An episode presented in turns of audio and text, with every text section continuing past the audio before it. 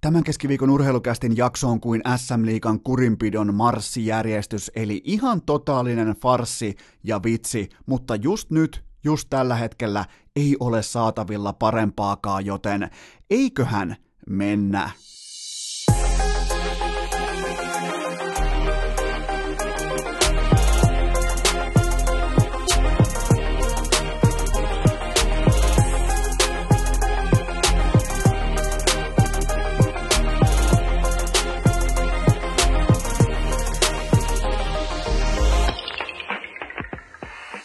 Tervetuloa urheilukästin kyytiin on keskiviikko 27. päivä marraskuuta ja te rakastuitte siihen pysyvästi, miten urheilukästi nosti pöytään tuossa viime viikon lopussa uskomattomia tilastofaktoja liittyen jääkiekkoon ja nimenomaan Helsingin IFK. Ja tarkalleen ottaen Mikke Max Osteenin fyysiseen, dynaamiseen, vastaan sanomattomaan dominointiin, mutta vain viime viikon osalta ei anneta sen häiritä, koska mulla on teille lisää.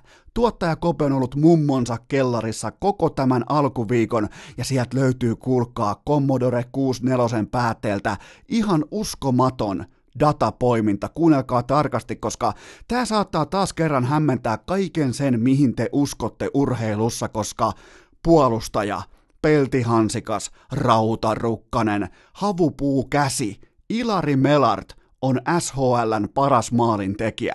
Sallikaa, että mä hieman perustelen nyt tätä mun datalöytöä, mutta 12 peliä, tää ei ole mikään vitsi, 12 peliin kahdeksan tehtyä maalia, eli 0,66 maalia per peli, ja toiseksi paras rytmi koko SHL on hyökkääjällä Mikael Lindqvistillä, se on tasan puoli maalia per peli. Eli 30-vuotias Melart on virallisesti iskenyt oman primiinsa. Eli nyt nähdään sitä Melartia, jota me kaikki osattiin ennustaa jo joskus tasan 10 vuotta sitten, 9 vuotta sitten, kun hän väänsi kilpaa Jarkko Ruudun kanssa sekä elämästä että hieman myös kuolemasta, kun vaikka Ruudun jake päätti, että toi jätkä ei pelaa enää ikinä peliäkään ja yritti veivata vaikkapa Melartilta tällaisen kultaisen jalan, mikä nyt sitten tuottaa hedelmää. Ruutu yritti ruuvata sen kaikin voimin irti, mutta Melart ei lannistunut, vaan tällä hetkellä hän kerää sitä satoa, mitä hän aikoinaan viljeli pitkin peltoja. IFK-legenda, IFK-kiekollisuuden äh, ruumiillistuma tällä hetkellä koko SHLn paras maintekijä. Kuka olisi uskonut? Mikä kaikki on mahdollista urheilussa? Miettikää, Ilari Melart on SHLn pakin paikalta. Mies, jolle ei pitäisi antaa missään olosuhteessa kiekkoa kilometriä lähemmäs, niin hän johtaa maalipörssiä, jos sitä puntaroi näin, että tehtyjen maalien keskiarvo per ottelu. Ihan uskomatonta. Mä oon rakastunut jääkiekkoon, mä oon rakastunut urheiluun. Tää palauttaa mun uskon siitä, että vaikka sä et vielä välttämättä 25-vuotiaana tiedä, olet sä lefti vai raitti, niin sä voit 30-vuotiaana johtaa SHLn maalipörssiä. Ja tällä hetkellä tilanne on siis se, että tota, ja se pitää muuten vielä sanoa, ihan erikseen, että jo nyt 12 ottelun jälkeen hän on siis joutunut huilaamaan muutaman ottelun. Siellä on muilla kaiken lisäksi vielä tuommoinen 19-20 peliä suurin piirtein, vai 10 peliä, no ihan sama. Ei, kyllä niitä on 20 peliä. Niin tota, hän on joutunut jonkin verran huilaamaan, dominoi silti. Eli nyt tilanne on se, että Melart johdattaa Väksiön SHL-mestariksi, ja sen jälkeen hän johdattaa Suomen kohti MM-kultaa, ja sitten hän liikahtaa NHLään ja osoittaa, että isojen pakkien aika ei ole todellakaan vielä ohitse, ja jopa jos pitää tällä kehityskäyrällä mukaan ottaen viimeiset, tota, viimeiset, tota, viimeiset kolme ja puoli viikkoa, otetaan nyt vaan mukaan tähän kehityskäyrä käsittelyyn. Ja siihen ensimmäiseksi pohjaksi lyödään se, että ei vielä tiennyt kumpi hän on, lefti vai raitti. Niin viimeisen kolme ja puolen viikon kehityskäyrän osalta, jos mä olisin Miro Heiskanen, mä olisin todella tarkkana mun työpaikan puolesta, koska Melart on tulossa, se on tulossa kohti NHL ja se ei tule osallistumaan, vaan dominoivaan. Ja Jukka Jalonen, Kaisa oot kuulolla, koska nyt tarvitaan Leijonin maalintekijöitä. Me puhutaan joka saatanan kevät siitä, että kuinka on maalin tekemisen ongelmia, kuinka enää ei ole. Ilari Melart, kiekkoon, Ilari Melart, lefti jätkä nykyään, ei muuta kuin kiekkoa lapaa ja Pelti Hansikas toimittaa sitä ei maalille, vaan maaliin. Ja tässä on myös suomalaisen jääkiekon tulevaisuus. Mennään ensimmäiseen aiheeseen. Keskiviikon urheilukääst! Viikon ainoa tosissaan tehty jakso! Mutta ennen kuin lähdetään peltihansikkaiden voimin rouhimaan kohti seuraavaa aihepiiriä, mulla on teille pikainen kaupallinen tiedote ja sen tarjoaa elisa.fi, koska nyt on se kuuluisa viikko, Black Friday-viikko, ja siellä on elisa.fi verkkokaupassa kauhea alennusrumpa käynnissä jo nyt, ja mä oon poiminut teille viisi esimerkkiä siitä, että mitä kaikkea siellä on. Kuunnelkaa tarkasti, ottakaa talteen, miettikää mitä tarvitte, kaikkihan tarvii kuitenkin jotain, koska joulu on Herra Jumala jo kuukauden päästä, sä tarvit kaikkea, kaikkea, kaikkea, mutta ihan asiallisesti, Aftershocks, kuulokkeet, mulla on sellaiset Aftershocks, erittäin, vähän tällainen ehkä yllättävä haku, yllättävä nimi, mutta mä oon kokeillut näitä nyt suurin piirtein kaksi ja puoli viikkoa, ja nämä on siis luujohdekuulokkeet, jossa niitä nappuloita ei ängetä korvan sisään, vaan ne on ikään kuin tässä ulkopuolella, ja se on ollut yllättävän nätti kokeilu kokemus, koska sä kuulet kaiken tärkeän sun ulkopuolelta, vaikkapa sä tiedät, jos koperaapii ovea, sä tiedät vaikka, jos sulla on, sulla on vaikka lapsi, sä tiedät, että aha, se itkee tuolla, eli nyt sitä kaikkea muuta kuuluvuutta ulkopuolella ei blokata enää, ja sen tarjoaa nimenomaan nämä Aftershocks-kuulokkeet, ja ne on tällä hetkellä 79 euroa elisa.fi osoitteessa, normisti 149 euroa, ja suosittelen kaikille niille, joita pelottaa pitää kuulokkeita vaikka ajellessaan fillareilla, tai muuten vaan liikenteessä. Jos haluaa kuulla ympärille samaan aikaan, kun kuuntelee vaikka urheilukästiä, niin tämä on paras kuulokeversio siihen. Mä olen vakuuttunut ja erittäin hyvin kestää akku, todella kevyet, aika huomaamattomat. Mä oon ollut aikaisemmin todella skeptinen näiden tällaisten kuulokkeiden kanssa, missä on tällainen taka, miksi ei nyt voi sanoa takapanta, mutta nämä kyllä toimii, ja mä en sano sitä, mun ei tarvi sanoa, Elisan markkinointipäällikkökin sanoi, että jos ei ole hyvät, jos et tykkää, niin älä mainitse sanallakaan, mutta nämä on toiminut, ja tällä hetkellä 79 euroa. Sitten on Apple iPhone 7, se on hintaan 349 euroa normisti, 449 sopii vaikkapa perheen tulokkaille, perheen, ei nyt välttämättä ihan ruukieille, mutta niille, ketkä mietitään ensimmäistä älypuhelua, puhelinta, niin tota, kyllä se toi iPhone 7 voi olla aika potentiaalinen vaihtoehto. Sitten telkkari, Philip, äh, Philip 70 tuumaa, se on nytten 699 euroa, normisti 899 euroa, aika vakuuttava iso töllö. Ja sitten vielä olisi yksi äh, budjettipuhelin, Honor View 20 älypuhelin, sen hinta on 299 normisti 499. Varmaan tähän samaan kategoriaan, että hakee vaan selkeästi älypuhelinta, se löytyy tosta. Ja sitten vielä pelikuulokkeet, jotta teidän kommunikaatio siellä tota, pöytien takana ei ole yhtä heikkoa kuin erällä suomalaisella Counter-Strike-joukkueella, niin sä tarvit todennäköisesti Razer Kraken äh, Tournament Edition kuulokkeet. Vain 79 euroa tällä viikolla normisti 129 euroa joten kaikki nämä alennukset tällä hetkellä osoitteesta elisa.fi ja kaikissa mahdollista myös vaikkapa 36 kuukauden maksuaika ihan tilanteen mukaan aina ilman korkoja, ilman mitään lisäkuluja, kaikki lisäinfo, kaikki tuotteet, kaikki alennukset, siellä on sitten helvetisti kaikkia alennuksia, todella laadukas, niin oikeastaan aika laadukas, kun menet ylipäätään katsomaan elisa.fi kautta tarjoukset just nyt, niin siellä on erittäin selkeästi kaikki niputettu, että mitä on tarjolla, mikä on alennuksessa ja mikä on fiksua ostaa tässä ja nyt, mutta menkää osoitteeseen elisa.fi. Urheilukääst! Mintissä kuin Kaapokakon villapaita. Koskaan ei saa yleistää liikaa, mutta mulla on voimakas kuvitelma siitä, että tekin selaatte internetin uutisosioita ikään kuin automaatio päällä ylhäältä alas ja aina silloin tällöin tämän kaiken aivottoman selaamisen keskellä teidän silmät pysähtyy johonkin ja te ette ihan täysin voi uskoa sitä, mitä teidän aivot yrittää sisäistää sen tiimoilta, mitä teidän silmät havaitsee ja nyt saman vuorokauden sisälle osui oikeastaan kaksi tällaista hetkeä mulle subjektiivisesti. Ensin Ensinnäkin Roope Salminen on saamassa lapsen. Wow, mun piti oikein pysähtyä, että hetkinen, Roope, jumalauta, onnittelut sinne, mutta urheiluun liittyen mä en olisi ikinä voinut kuvitellakaan, että poliisihallitus haluaa kieltää liikapörssin ja hoki GM, mutta näköjään tämä oli se päivä, tämä oli se hetki, kun poliisihallitus Suomessa päätti, että nyt muuten lähti nämä pelit helvettiin. Eihän ne ole ollutkaan kuin tuommoisen 25 vuotta varmaan tällaisinään. Osa teistä varmaan muuten muistaa, nyt ei muuten sitten Jonnet muista, mutta osa teistä kummikuuntelijoista muistaa sen ajan, kun piti sellaisesta liikapörssivihkosta, jopa kirjasta katsoa sun pelaajan numerokoodi ja piti soittaa sellaiseen liikapörssin palvelunumeroon ja sitten näppäillä ne koodit oikeassa järjestyksessä, jotta sun joukkue muodostuu niiden koodien perusteella. Nykyään sä menet nettiin, sä teet sun oman joukkueen tyyliin kahdessa minuutissa, se ei voita koskaan mitään, mutta sulla on sentään sun oma joukkue, mutta miettikää niitä aikoja, miettikää mistä se on tullut se tuote. Mä en ole siis koskaan ollut mikään fanaattinen fantasypelien pelaaja, mä vihaan NFL-fantasyä yli kaiken, se pilaa mun sunnuntait, mä vihaan jääkiekko-fantasyä, mutta mä ymmärrän teitä kaikkia, joille se on henki, veri ja elämä. Ja mä ymmärrän teidän tilti, mä ymmärrän teidän tuskan tänä keskiviikkona, kun tämä tuote ensimmäinen päivä tammikuuta linjaten, silloin viedään teiltä pois, ja NHL äh, Fantasy Manageri Iltasanomien tuote lähtee sitten ensimmäinen päivä helmikuuta teiltä pois, ja näin siis linjaa äh, Suomen poliisihallitus, joka vastaa kaikesta arpajaislakiin liittyvästä äh, tota, toiminnasta, ja eihän tässä nyt suurin piirtein voi mitään muuta tehdä kuin sillä sellaisen niin kuin jälleen kerran ohuen myötä häpeän keskellä raapia omaa polvea ja miettiä, että miten tähän ollaan päädytty ja mietitään vaikka MOT-ohjelmaa tuossa muutama viikko takaperin.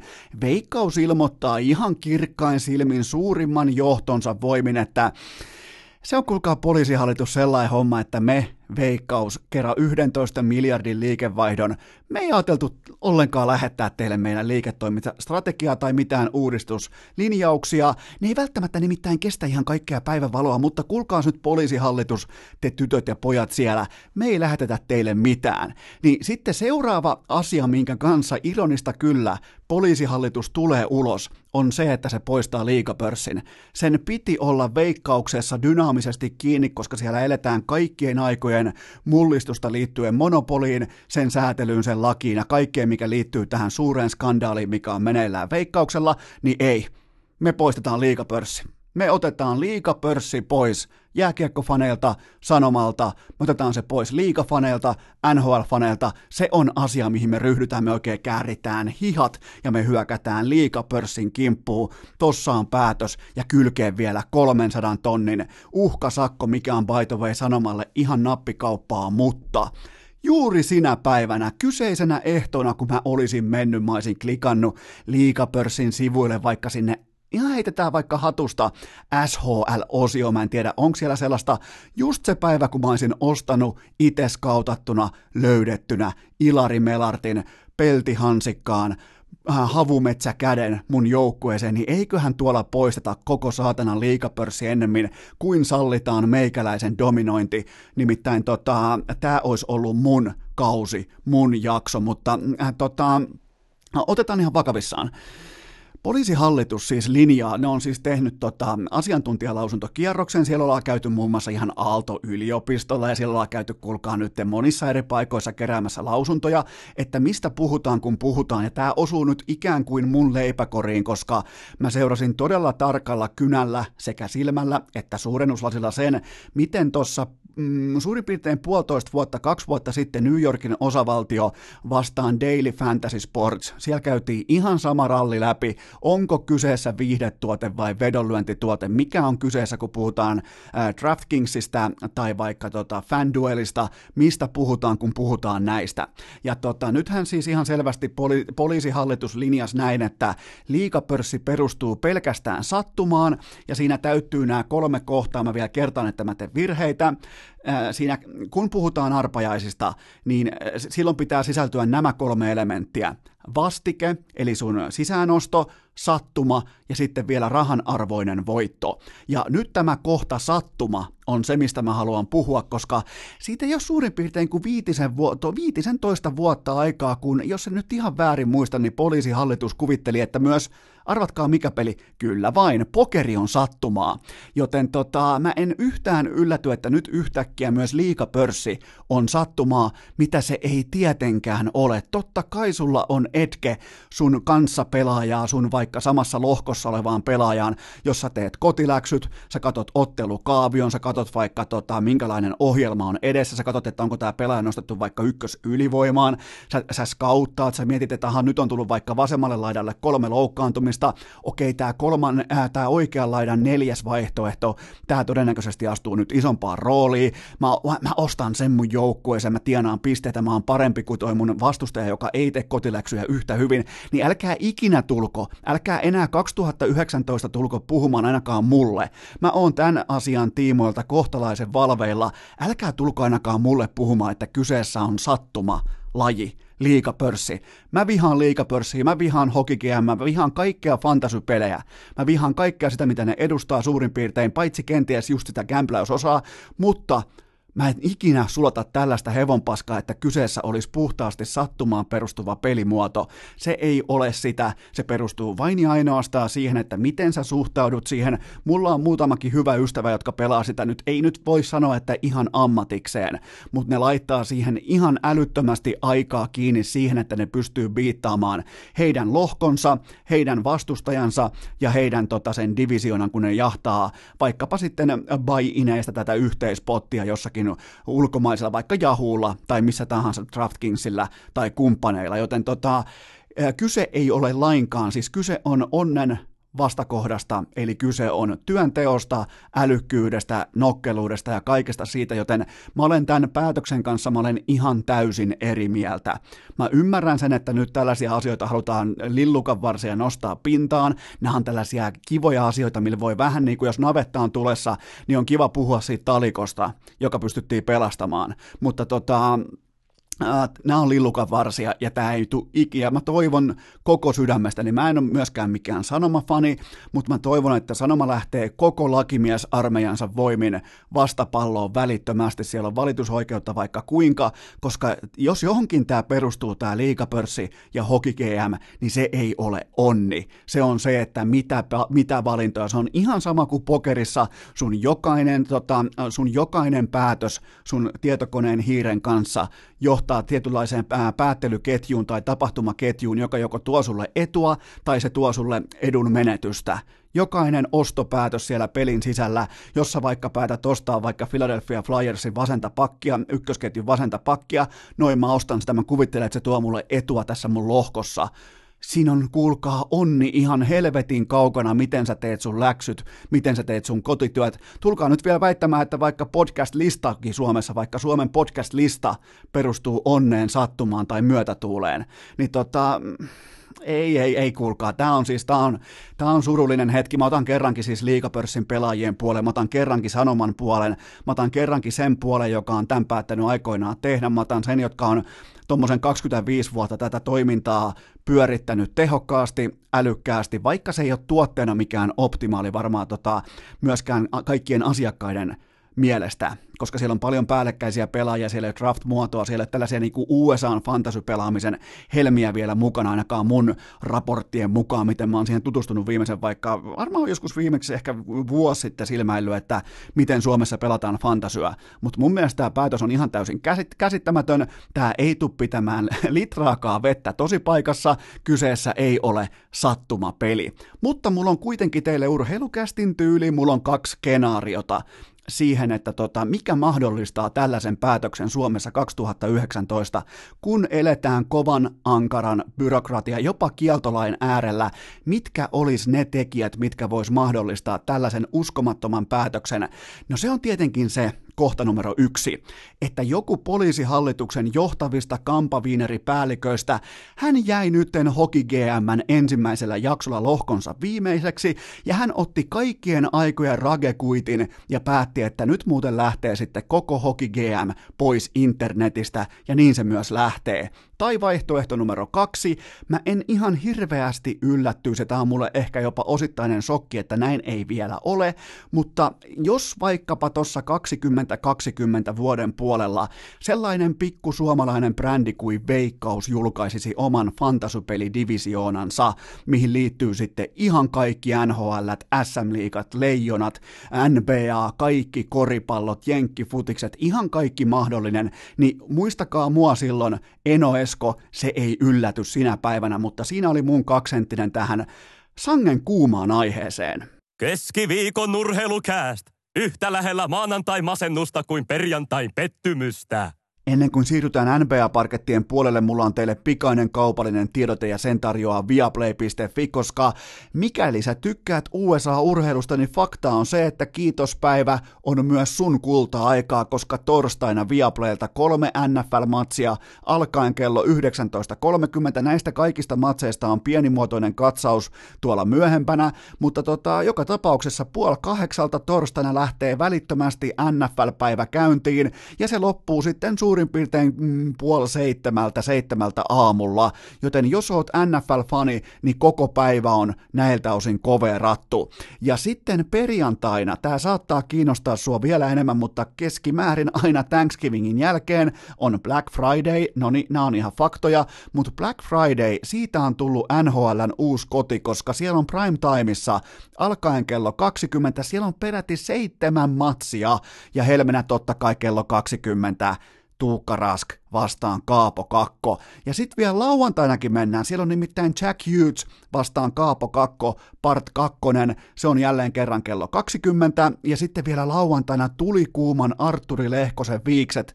Kello 22 alkaa, joten kannattaa tsekata se, että miten Lehkosen äh, Movember, nyt kun oikein kerätään niitä hedelmiä tässä, kun kuukausi on lopussa, niin Lehkosen ranskalaiset Tiren Henri viikset alkaa olla nimittäin todella vakuuttavat, joten via Viaplay.fi on täynnä urheilua seuraavat päivät. Älä missaa, me osoitteeseen Viaplay, äh, viaplay.fi ja laita tilaus sisään. Tämä on itse asiassa just täydellinen päivä, kun oikein miettii. Nyt kun käyt tekemässä tilauksen, niin sulla on käytännössä koko joulu pelastettu kerralla. Siinä tulee kuulkaa vähän jo joulun, joulun pyhiäkin mukaan ensimmäiseen kuukauteen. Siinä tulee niitä hyviä matseja, kun alkaa stäkkäytymään nämä kaudet, alkaa tulla tärkeitä NFL-pelejä, NHL-pelejä just ennen joulua, niin tota, me osoitteeseen viaplay.fi ja laita tilaus sisään. Keskiviikko. Kästi korville. Kertoimet silmille ja kädet ristiin. Eletään vasta marraskuun viimeistä viikkoa, mutta nyt me ollaan rakkaat kummikuuntelijat siinä tilanteessa, että urheilukästin on syytä aloittaa kokonaan uusi ohjelmanumero ja sen nimi on Treidataan Lauri Markkanen mihin tahansa, kuhan ei jää Chicago Bullsiin, mulle käy melkein mikä tahansa muu joukkue tällä hetkellä, koska Chicago Bulls on nyt korttinsa näyttänyt, se on näyttänyt suunnitelmansa ja sitä ei ole. Lauri Markkaselle ei ole mitään roolia tuossa joukkueessa.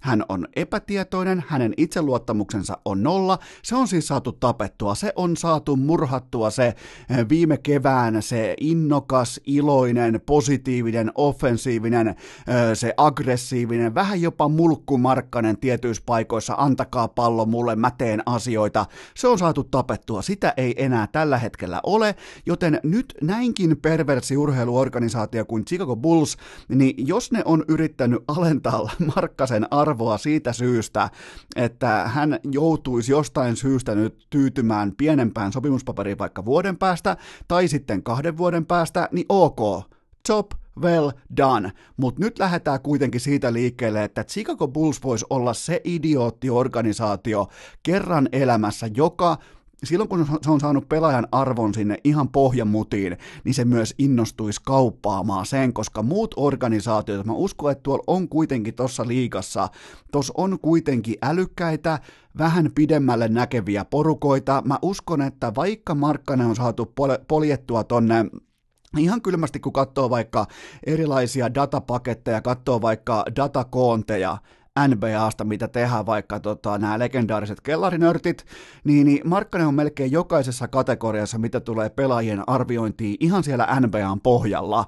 Joten tota, nyt on hyvä sauma sitten toivoa, että toivottavasti Chicago Bulls katsoo tämän idioottikorttinsa päätyyn asti ja myy Markkasen ihan mihin tahansa. Ja mulla on nyt jonkinnäköinen short-lista tehty siitä, että mihin mä toivoisin tai missä olisi potentiaalia. Ensinnäkin Los Angeles Lakers, siitä on jo huhuja, että Kyle Guzma olisi liikkumassa toiseen suuntaan ja Markkanen toiseen suuntaan. Totta kai tämä voi olla ihan myös fanipuhetta, mutta siinä voisi olla oma järkensä, koska Guzma olisi just sen näköinen pelaaja Bullsiin, että siellä vedetään vähän vihkoa, miten sattuu, siellä ei välttämättä löydy roolia, niin ne vois ihastua tällaiseen Guzmaa, kun taas Lakers tarvii kohtalaisen helposti valmennettavan pelaajan itselleen tuonne tota, losiin, ja joka ei astu isoon sopimukseen kuin kenties vuoden tai kahden vuoden päästä.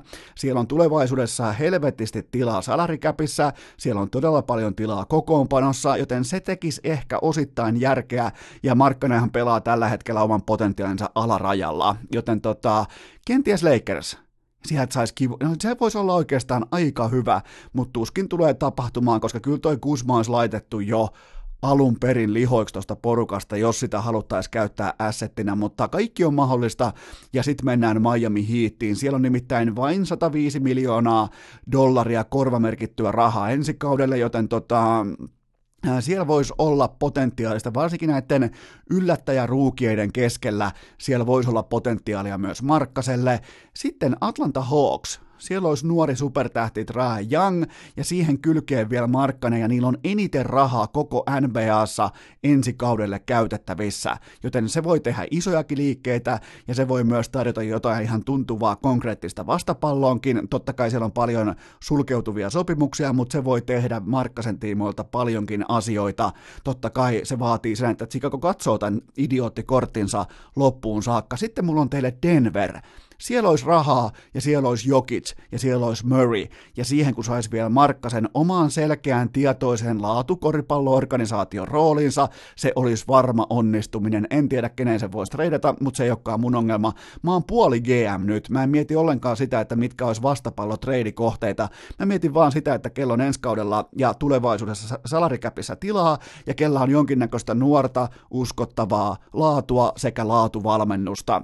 Sitten mulla alkaa kuulkaa kelpaamaan Phoenix Sunsikin jo, koska äh, siellä olisi Booker, siellä olisi Eiton ja siellä olisi vain 85 miljoonaa korvamerkittyä rahaa ensi kaudelle, joten olisiko tällainen niin kuin paluu Arizonaan, ei nyt voi sanoa kotikentälle, mutta sen tuntumaa kuitenkin, olisiko sieltä löydettävissä Markkaselle uusi kevät, koska tämä on ihan selvää, että Chicagossa ei ole tulevaisuutta, ei näillä merkeillä, ei etenkään tällä herra kellokortti valmennuksella. Kattokaa Markkasen pelaamista, kattokaa sitä epätietoisuuden määrää, kun hän pelaa jonkinnäköistä miehen ja paikan ja alueen ja vittu vaikka minkä risteytystä samassa tilanteessa ja kohta mennään siihen, että kuka voi pyyhkiä tällä hetkellä Markkasesta ohi, ei mennä ihan vielä, koska mulla on teille myös treidaamisen yll- yllätyskortti mukana, kuunnelkaa tarkkaa. Tämä on ehkä vähän kaukaa haettu, mutta Lahden Namika. Vastapalloon lähtee Teemu Laine, Sami Pekkola ja urheilutalon maksamattomat vuokrat. Ja toiseen kyytiin tulee sitten Markkanen, joka nostaa Lahden Namikan uuteen kukoistukseen, mutta fakta nyt on vaan se, että tuosta on pakko päässä eroon, toi ei johda mihinkään, tuossa on nyt koko alkukausi, ihan koko alkukausi, koko Jim Boylenin aika oikeastaan, niin siinä on halveerattu urheilija nimeltä Lauri Markkanen, ja mä en me nyt minkään vammojen taakse, mä en me, vaan Markkanen on tällä hetkellä just niin luokaton pelaaja kuin se valmennus siltä tilaa.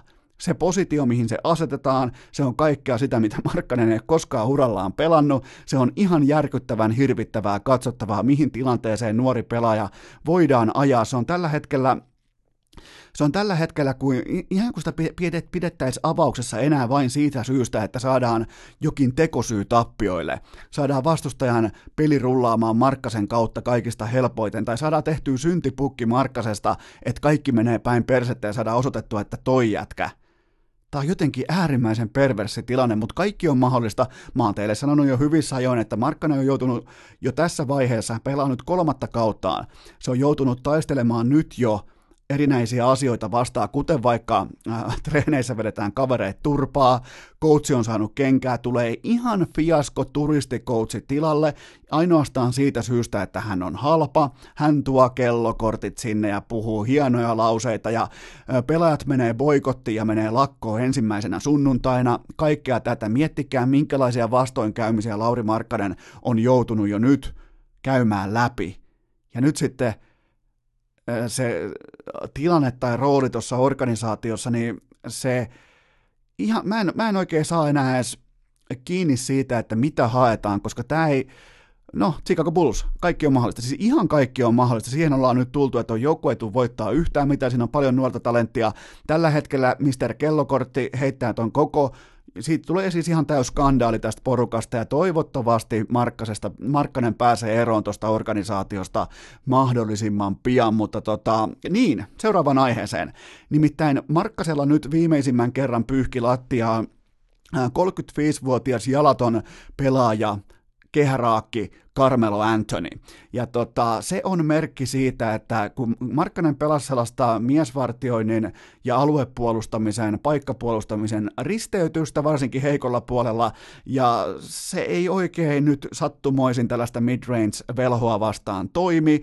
Se on siis koutsausta. Markkasen päästä ja silmistä ja ilmeistä ja pään pyörmisestä näki, että eihän tässä ole mitään järkeä pelata näin kuin meidän coachi sanoi, mutta on pakko pelata, koska coachi sanoi, ja Markkanen on joviaali pelaaja. Mutta jos Carmelo Anthony tulee suoraan naftaliinista ja painaa sun silmää tuommoisen 25 paunaa, niin tota, silloin on pohja jälleen kerran löydetty, ja niin löysi myös NBA, koska äh, jonkinnäköisellä pistelistalla sieltä 19 sijalle 18 all-time skoraaja määrässä tai jotain muuta vastaavaa, Carmelo Anthony teki tällaisen yhden rappusen nousun, niin eiköhän siellä ollut. Carmelo Anthony vaimo siinä penkin vieressä, vaihtopenkin vieressä United Centerillä, ja hän kuvasi FaceTime-puhelulla suoraa lähetystä lapselleen isänsä pelistä.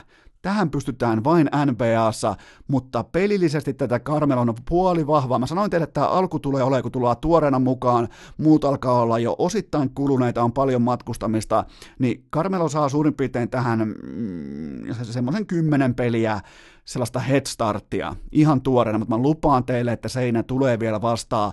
Ja olihan tämä nyt hieno tapaus kaikilta, kaikilta osin, koska tota, niin Anthony tekee siis 16 paunaa per peli, mikä on ihan ok suoritus kyllä. Ja tota, eka kerta tämä Chicago-matsi, kun Carmelon dynaamisen puolustuksen johdolla vastustaja tekee alle 110 pistettä. Joten tota, ei se nyt ihan täysin nappi ole mennyt. Ja mä nyt, totta kai siellä on myös mun kuuntelijoissa seuraajissa on paljon Carmeloa. Teillä on monilla on se sympaattinen Kniksin paita, kun te ette ole keksinyt ostaa mitään muuta, kun te olette Ähiti Muorin kanssa mennyt käymään New Yorkissa, niin teillä on nyt se Anthony Seiska siellä teidän hyllyssä, niin sen takia te nyt puolustatte teidän muka omaa hevosta, joka tulee olemaan tälläkin kaudella ihan täysin täys fiasko, mutta jos pystyy tekemään eh, herra kellokortin puolustuskonseptia vastaan 25 pistettä, se ei kerro susta NBA-pelaajana valitettavasti yhtään mitään. Mutta se, kenestä numerot kertoo jotakin, on Luka Doncic. Ensimmäiset 88 matsia NBAssa enemmän pisteitä kuin Kobe Bryantilla, enemmän levypalloja kuin Kevin Garnettilla, enemmän syöttöjä kuin LeBron Jamesilla. Lukan alkukausi 16, äh, 16 matsia pelattuna, yli 30 paunaa, yli 10 levyä ja tasan 10 syöttöä, joten tota, tehokkuus lukemaltaan koko NBAn toiseksi paras pelaaja, ja tällä hetkellä mun papereissa pitää olla siinä MVP-äänestyksen kultaisessa kolmikossa nyt ainakin mukana. Mä voisin tällä hetkellä laskea mukaan vaikka äh, James Harden, Janis ja sitten vielä Luka Doncic. Siinä on aika rehellinen kolmen listaus, jos lähdetään miettimään, että kuka nostelee lopuksi sitä NBA, pys, äh, NBA kuin MVP pystiä tuossa liigassa, mutta tota, onpa muuten mielenkiintoinen tämä pelaajalistaus, nyt kun sitä oikein tällä katselee, niin nämä on kaikki nämä, sekä Bryant, Garnett että James, nämä on suoraan lukiosta hypänneitä NBA, se on nykyään tietenkin siis kiellettyä, mutta Doncic siis suurin piirtein samanikäisenä mukaan askiin vuotta vanhempana saa siinä mielessä vähän kehitysetua, mutta kuitenkin kun miettii, että jos sä oot vaikka Euroliikan mestari, sä oot EM-mestari, sä oot siellä johtavissa rooleissa, oliko jopa Euroliikan Final Fourin MVP ja oliko jopa ei ollut. Dragic taisi olla EM-kisojen MVP, mutta kuitenkin niin kuin ihan tajuttomalla merittilistalla tullaan NBAhan ja painetaan tripla-tupla per ilta Dallas Mavericksissa, niin kyllä toi on jossain, mä toi on yksi kaikkien aikojen saapumisista tähän liigaan, ja siis on kyllä hieno pelaaja katsoa, ja siinä on kuitenkin vähän sellaista slaavilaista vauvan läskiä mukana, semmoista pehmeyttä ja sellaista soljuvuutta, ja siinä on nimittäin vielä paljon paljon kehityspinta-alaa tuossa jätkässä, mikä tekee kaikkien muiden kannalta tilanteesta äärimmäisen huolestuttavan, koska toi dominoi jo nyt, ja siinä on vielä paljon työnsarkaa edessä, joten tota, ihan poikkeuksellinen äijä ja todella, todella viihdyttävää katsottavaa. Ja sitten vielä tähän liittyen erittäin mielenkiintoinen raportti tuli julki, koska Sacramento Kingsillä oli äh, kesän 2018 draftissa mahdollisuus kaapata Luka Doncic. Ne kuitenkin päätti katsoa muualle, koska seuran iso pomo Vlade Divac – hän ei raporttien mukaan pitänyt Lukan faijasta, joten tota, ei ole varmasti ensimmäinen kerta, kun organisaatio enemmän tai vähemmän tuhotaan isävihan voimin, mutta on kyllä aika hauskaa, että tuollaisesta niin maailman kolkasta tota, entisestä Jugoslaviasta kannetaan jonkinlaista niin kuin isävihaa ja sen takia ei varata poikaa, joka olisi kääntänyt myös Sacramento Kingsin suunnan kerran kerrasta, mutta siis aika mielenkiintoinen raportti siitä, mutta silloin kun otetaan tunteellisia ihmisiä töihin, niin saadaan tällaisia ratkaisuja. Tunteesta puheen ollen Joe Embiid huippu odotetussa Toronto-kohtaamisessa viime kevään seitsemännen matsin, mikä tämä siis tämä tota, uskomaton playoff-sarja Torontoa vastaan, minkä ne sitten hävisi.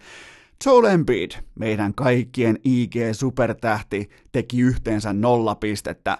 32 minuuttia, 11 pelitilanne heittoa, kolme vapaa heittoa, kaikki pitkin helvettiä, nolla pistettä. 213 senttimetriä, 114 kiloa lajina koripallo ja nolla pistettä. NBAn 15 tehokkain pelaaja ja nolla pistettä. Ja siellä oli kuulkaa uudisrakastuneet Drake ja Meek Mill courtsidella ja ne hyvä, ettei sulanut niille jakkaroille, kun ne katto, kun eihän toi jätkä ei saa mistään sisään. Nolla pistettä. Nolla on, no miten sä, miten sä voit tehdä nolla pistettä NBAssa? Jos sä oot ylipäätään 2-13 pitkä, miten sä voit tehdä nolla pistettä NBAssa, jos sä pelaat lähellä koria? Mi, mi, miten vitussa? Siis ihan kuka tahansa, kuka tahansa tuolta haetaan kadulta, joka on tota 2-13 pitkä se laitetaan yli puoleksi tunniksi parketille. Mä takaan, että se tekee aina vähintään yhden pisteen, useimmiten jopa kaksi. Miten voi jäädä Joel Embiid nollaan pisteeseen ja vielä markiisitason kohtaamisessa Torontoa vastaan? Okei, otetaan vielä tähän Torontoon liittyen koko NBA-viikon, tällä vähän vaimea NBA-viikko, otetaan vielä pikkukohu mukaan. Nimittäin Toronto oli nyt hyvin, hyvin, hyvin tuhma, koska ne ei antanut ex-pelaajilleen, eli niille, jotka treidattiin ennen deadlinea viime kaudella pois, niin niille ei nyt tullut sitten mestaruussormuksia ja fanit ja some ja Twitter ja Reddit ja kaikki oli hyvin, hyvin, hyvin vihaisia, mutta mä kysyn nyt teiltä, että minkä helvetin takia pitäisi antaa mestaruussormuksia niille pelaajille, jotka ei ole mukana mestaruusjoukkueessa? Siinä on mun kysymys, ja siellä jäi siis Jonas äh, Valanciunas, siellä jäi Delon Wright, siellä jäi CJ Miles, ne jäi ilman sormuksia, ja Twitter oli hyvin, hyvin, hyvin vihainen, ja eihän siellä nyt lähetä lä- äh, postittamaan mitään mestaruussormuksia pitkin Pohjois-Amerikkaa. Sielläkin on varmaan paikallinen postilakossa, ei todellakaan, siis ihan täysin oikea päätös, mutta se mistä se ongelma voi kenties ko- koitua tai se mikä saattaa sattua sielussa on se, että tuo joukkueorganisaatio kuitenkin keksi antaa Drakeille, räppärille, sormuksen, mutta sitä ei saa sitten nämä merkittävät, varsinkin tota, Valansiunas, joka oli tämän Toronton nousun tiimoilta ja uskottavuuden, stabiliteetin tiimoilta, ja tietenkin myös trade-assettina ihan kullan arvoinen myöhemmin. Mutta tota, Drakeille meni, pelaajille ei, elämä on, ja nämä ovat näitä vain NBA-ongelmia, joten mennään eteenpäin. Keskiviikon urheilukääst! Mikä ihana tekosyy iskeä työhanskat naulaan! Mutta ennen kuin hypätään NBAsta NFL, mulla on teille pikainen K18 tuoteinformaatio ja sen tarjoaa Coolbet, koska nyt on keskiviikko, tänään on iso Champions League-kierros, on myös keskiviikon kerroin päällikkö. Ja siellä on erikoisbonusvoitto, nimittäin kannattaa käydä vilkaisemassa, mä en kerro teille mikä se bonus on, mutta se on yllättävän tuntuva, nimittäin voittajalle tulee myös matkapaketti johonkin, mutta mihin? Käy tsekkaamassa Coolbetin sivusto. Ja myös Super Bowl-kisa nyt just sopivasti ennen NFL-osiota, joka tulee olemaan sitten pelottavan pitkä, liki puoli tuntia. Mutta tota, Super Bowl-kisa on käynnissä sunnuntaihin saakka, ja siis pitää kerätä pisteitä, mutta klausaliteetti on se tässä hitaassa, rauhallisessa, maltillisessa kampanjassa, että sulla on vaan yksi ammus per päivä, joten käytä se harkiten, käytä se tarkasti laskelmoiden, koska siellä on koko ajan tulostaulukko katsottavissa, että mikä sun tuloksen pitää olla, jotta sä pystyt kiilaamaan kärkeen. Se on hyvin yksinkertaista matematiikkaa, joten se vaatii sulta todella paljon malttia, mutta myös ennen kaikkea tässä kampanjassa onnea. Joten tänään keskiviikon kerroinpäällikkö ja Super Bowl-kisa jatkuvasti käynnissä sunnuntaihin saakka. Kaikki lisäinfo Kulpetin sivustolta ja kaikki pelaaminen sekä maltilla että totta kai K18. Urheilukääst joka maanantai, keskiviikko ja perjantai Spotifyssa, iTunesissa ja SoundCloudissa.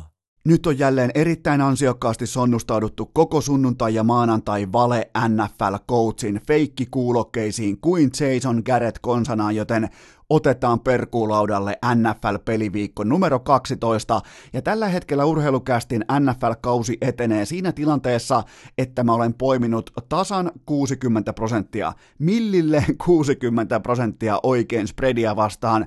Se on todella hyvin, se on todella onnekasta, siinä on varmasti käynyt aika mittava myötätuuli kuitenkin. Siellä on muutama paha biitti, siellä on muutama ihan karmea vihellys, mutta sanotaan nyt kuitenkin, että on käynyt säkä, koska mä aina tiivistän suurin piirtein viikon viiteen tai kuuteen kohteeseen ja siitä sitten vielä jatkopuristan ne kolme ulos. Niin siinä vaiheessa on varmasti käynyt onni, koska sieltä on useimmiten tullut ne kolme oikeeta, josta on suurin piirtein saatu nyt vähintään kaksi kautta kolme oikein viikkoja ja vastaavaa pitkässä juoksussa, joten tota, se on se on kohtalaisen hyvä ja onnekas suoritus totta kai, mutta siis palautusprosentti tällä hetkellä tasapanoksella Kulpetin kertoimilla on 116,4, kohta loppuu myös kausi, ja viikko numero 12 meni 2 kautta 3 oikein, ja tämä oli nyt sitten pikkusen verran lähellä tämä 3 kautta 3 oikein, ja onnittelut teille, jotka päätitte lyödä tämän New England Patriots ja Dallas-ottelun vasta game timeissa, eli just ottelun alla sisään, koska tota, osa teistä pääsi lyömään miinus kolme ja puolta. Ja mä nyt selitän teille nopeasti, että äh, jos näette tällaisen tilanteen jatkossa pitkässä juoksussa, tämä on ihan absoluuttisesti faktuaalinen voittava vedonlyöntivihje, tämä mitä mä sanon seuraavaksi. Mä en sano, että mun NFL-poiminnat on automaattisesti jotenkin timanttisia tai mä pystyisin vaikka dominoimaan 20 urheilukästin kautta putkeen, en varmasti pysty, mutta tämän mä voin sanoa käsisydämellä, tämä on hyvin kuiva kaava, mutta tämä pitää paikkansa. Mikäli teillä on suurin piirtein touchdownin altavastaaja, suurin piirtein seitsemän pinnan, kuuden pinnan altavastaaja, ja jos se kuulkaa paikallinen Pekka Pouta ilmoittaa just ottelun alla, että tänään sataa pieniä päiviräsäsiä, tänään sataa loskaa, paskaa, räntää, poikittain, pystyttäin, tänään on tuuli tommosen 30 metriä sekunnissa, tänään on sivuttaistuuli, on pyörivää hurrikaania, niin silloin kun teidän raha ei ajattele mitään. Silloin kun se on ihan puhtaasti vaan niin kuin etenee tässä tilanteessa automaation, eli se liikkuu altavastajan puolelle, te olette tehneet oikean vedonlyöntisijoituspäätöksen. Se on ihan karu fakta, koska ankarat olosuhteet, siis to, to, just niin kuin nähtiin tällä todella poikkeuksellinen keli, se aina tylsistyttää se tasoeroa. Se vie taidon pois kentältä, se, se tuo niitä huippuja alas sieltä tota, vastustajan parhailta pelaajilta, joten se automaattisesti tuo huonompaa joukkuetta lähemmäs para, äh, parempaa joukkuetta, riippumatta siitä, mitä ja ketä nämä joukkueet on. Tämä pätee aina ja ikuisesti. Siitä syystä myös Dallasin kertoimet lähtivät roppaamaan pitkin sunnuntai äh, alkuiltaa äh, Suomen aikaan mitattuna. Eli siitä johtui tämä suuri droppaaminen jopa tonne miinus neljään ja puoli puoleen, viite, taisi mennä kiinni jostain ehkä viidestä, viidestä puolesta. Osa sai sillä, kun lähti vähän kauemmas kalaa, niin sai jopa kolmella puolella kiinni, mutta ei mennä siihen, mulla oli miinus 6,5 Patriots, ja se kaatui kaiken kaikkiaan ikimuistoisella tavalla. Patriots voitti neljällä pinnalla 13-9 tämän ottelun, erittäin arvokkaan kotiottelun, mutta mulla on ihan helvetimoinen ongelma päävalmentajan kanssa lajissa kuin lajissa, silloin kun se ei valmenna voitosta, vaan se valmentaa kunniakkaasta tappiosta. Tätä, tätä nähdään todella paljon KHL, tätä nähdään näköjään nykyään myös NFLssä yhä useammin, koska Jason Garrett, feikkivalmentaja, feikki päävalmentaja NFLssä, Jerry Jonesin iki oma poikakulta, todennäköisesti myös jonkinnäköinen rattopoika.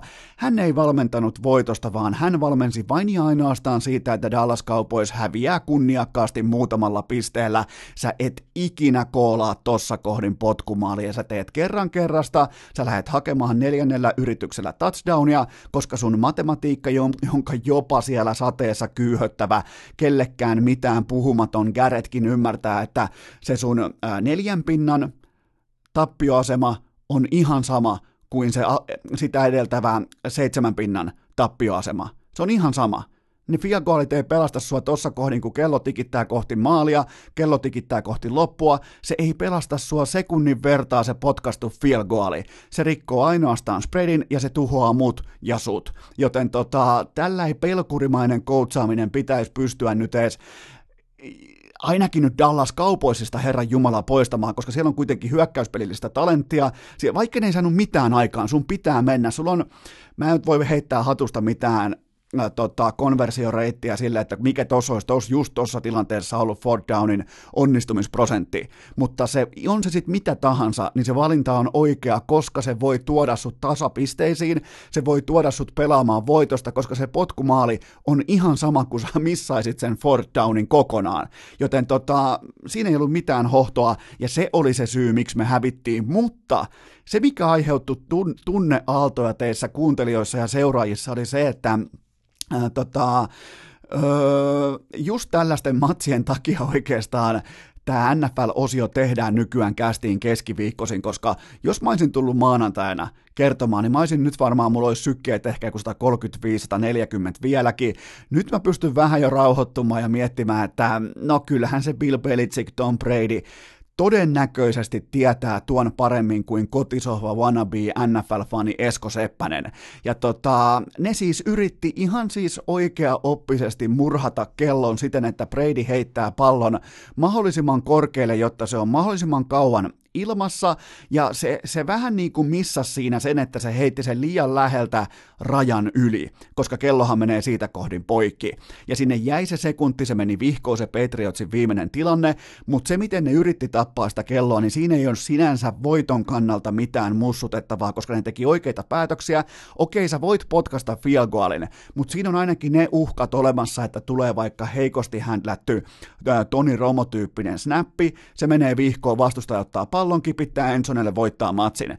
Tai siinä tulee joku muu äh, selkkaus, hanskaus, mikä tahansa, mikä saa sen vastustajan parempaan kenttäasemaan ja jopa niin kuin jäät kokonaan, tai ylipäätään sä voit tossa jopa ottaa rauhassa polveen. Sä voit jopa jättää sinne sen kaksi sekuntia, kolme sekuntia kelloon, koska se polvisuorituskin, sekin on täydessä kontrollissa. Näissä potkumaaleissa on aina oma, mitä hän nyt kerran ehkä kahdesta kymmenestä suurin piirtein on jonkinnäköistä muuttujaa mukana. Ei välttämättä blokkia, mutta heikko snappi, heikko handläys, heikko tota, on vaikka alusta helvetin liukas, mitä tahansa, niin siinä mielessä Belitsikin, ja vaikka se otti koville, vaikka se sattui suoraan keskelle sielua se tilanne, koska kaikki ymmärsivät, että se tulee tuhoamaan myös spreadin, niin tota, ja se nimenomaan se potkumaali olisi tuonut spreadin, niin tota, se oli silti oikea päätös.